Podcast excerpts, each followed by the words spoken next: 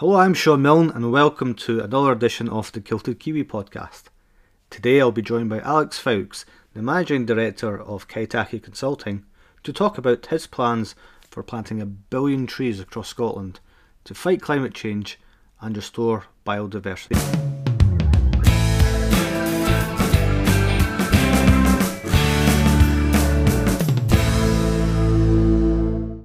So, Alex Foulkes, you are the managing director of Kaitiaki Consulting. Tell us a little bit about the firm. What does it do? Well, we are a relatively new organisation, only a couple of years old, uh, set up and inspired by uh, landscape scale ecological restoration in uh, New Zealand. Our aim is to, to be involved in, in restoring ecosystem functioning and to improve habitats all across Scotland to help address the the decline in, in uh, native biodiversity to, to help uh, plant a lot more trees to restore uh, peatlands and wetlands and other ecosystems. But in, but in doing that, also to address the uh, climate crisis and to help sequester, uh, we hope millions and millions of tons of CO2 and CO2 equivalent. So we've got quite uh, ambitious goals, and we want a lot of people to be involved in this process in the run up to um, into the, the climate change conference COP26 this year, but on onwards uh, for years going. Uh, we, we, we're looking at a 10 year plan, but of course, when you're planting trees and managing habitats, it's for life and, and hopefully beyond that. I guess the surprise here for many people would be is this not happening already? I mean, does Scotland really need more trees? Well, yes, and so of course Scotland uh, and Britain itself is has some of the lowest level of forestry cover, and so, certainly some of the lowest level of native forestry cover of any country in Europe. So we certainly do need more trees, and I think we need a lot more native trees.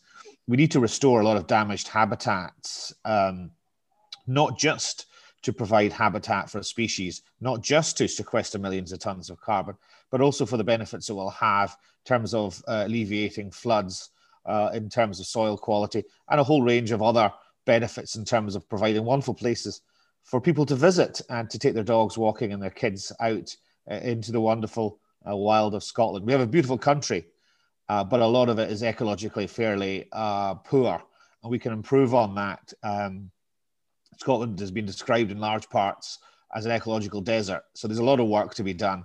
The uplands have been stripped of their native uh, habitats and we need to address that. So I hope that this year uh, is going to be the year of rewilding, but I don't think, and it shouldn't just be this year. I think every year should be the uh, year of rewilding. So you've mentioned a few times there native species. Why is that important? Well, native species have uh, all manner of uh, benefits for biodiversity. There are much higher levels of biodiversity and native biodiversity within uh, native broadleaf uh, and uh, oak forests that you find on the west coast of Scotland and, and, the amazing pine woods that you find in Caledonian forest. Um, and uh, and that primarily that is because of the diversity of species you find within uh, a mixed uh, forestry.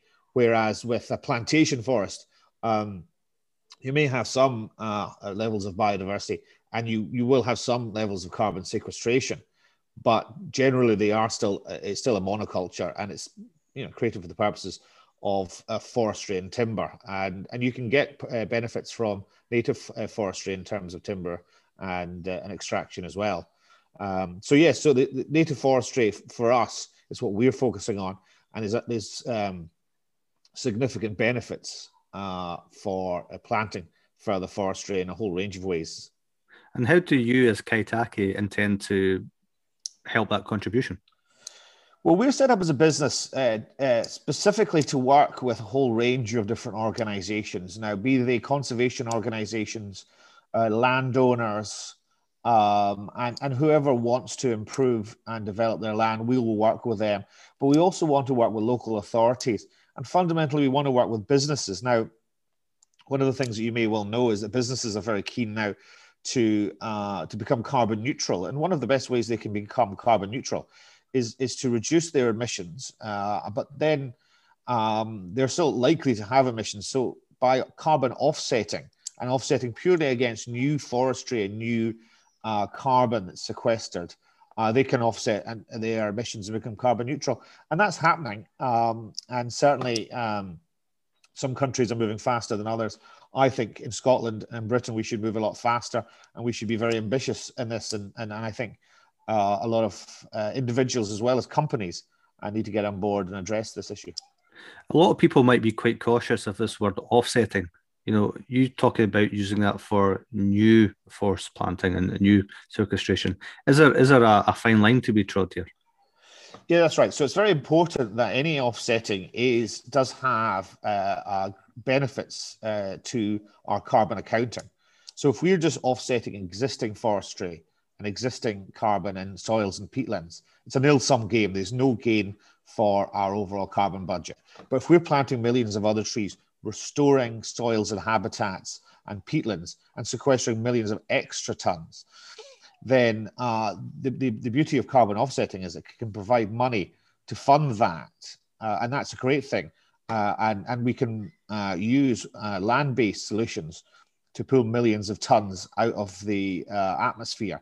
And, and, this is not, of course, the only way that we need to address the climate crisis and reduce um, carbon dioxide and other greenhouse gas emissions but it's certainly one of one of the many solutions and ones that we're going to be working on uh, a lot over the next few years. And you've launched the Billion Trees Scotland campaign. Can you explain that in yes. a bit more detail? Yeah, so the, the, purpose of the Billion Trees Scotland campaign is is really to uh, encourage lots of different uh, organisations to get on board and to plant across Scotland uh, over the next ten years one billion native trees. Now, it sounds like a lot, and it is a lot of trees, but uh, other countries are doing that, and, in some uh, parts of the world, they're uh, aiming to plant even more.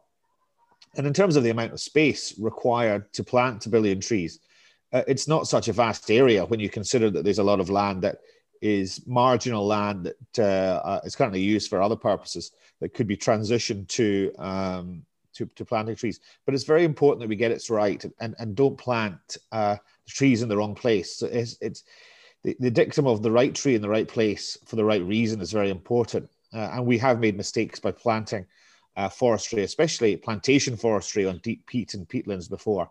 So we need to work with local communities, with organizations um, such as Trees for Life, Borders Forest Trust, Woodland Trust, and other conservation groups, as well as large landowners who are already doing a lot of good work in terms of the rewilding, uh, such as uh, Anders Povlsen with his Wildling Company on his estates and others to, to encourage uh, large scale uh, ecological restoration and planting. And it's happening, but we think the process can and should accelerate. So uh, it's an exciting time to be involved in the sector in Scotland. A lot can be achieved. And uh, look, I, I, think we can plant a billion trees, but it will take a combined effort of, of a huge amount of people and a lot of organisations in Scotland to achieve that. So, obviously, in the year of COP26 come to Scotland, what kind of reaction have you had to the idea in general? Well, uh, uh, all the reaction that we've received is very positive, especially when you explain the details behind it uh, and and how you know how you go about it and what the benefits are.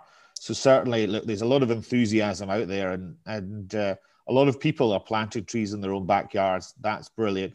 A lot of landowners are uh, looking at their land and going, well, where can we plant some trees and where can we restore habitats? Uh, the government are now investing a lot of money on peatland restoration there's more and more money coming on stream for other uh, projects. So look, every, everyone's moving in the right direction, um, and I think it's good for us to to have dialogue uh, with with people uh, who are still kind of um, perhaps uncomfortable with the, the concept of ecological uh, uh, uh, restoration rewilding. It's not just um, some people think it's perhaps hardcore greenies wanting to to to to fight existing farmers and landowners. It's far from that, and, and indeed we would argue that landowners uh, across Scotland can make more money uh, by carbon offsetting by planting um, native forestry and restoring habitats and getting the grants that are available for that. So there's a huge amount of benefits uh, for landowners. Uh, and we would want to have dialogue with them and, and explain to them the potential benefits to them. But but generally, I think things are moving in the right direction, uh, and there's a lot lot of work to be done. But it's a very exciting time. And also, it's not just about us. I hear kids in the background there as well. So obviously, future generations can benefit from this as well. they're, they're playing tennis outside. There you go. so, Wimbledon. I, I don't today, think they're planting yeah. trees at the moment. They're playing tennis. what what kind of reaction have you had from uh, governments in Scotland and Westminster?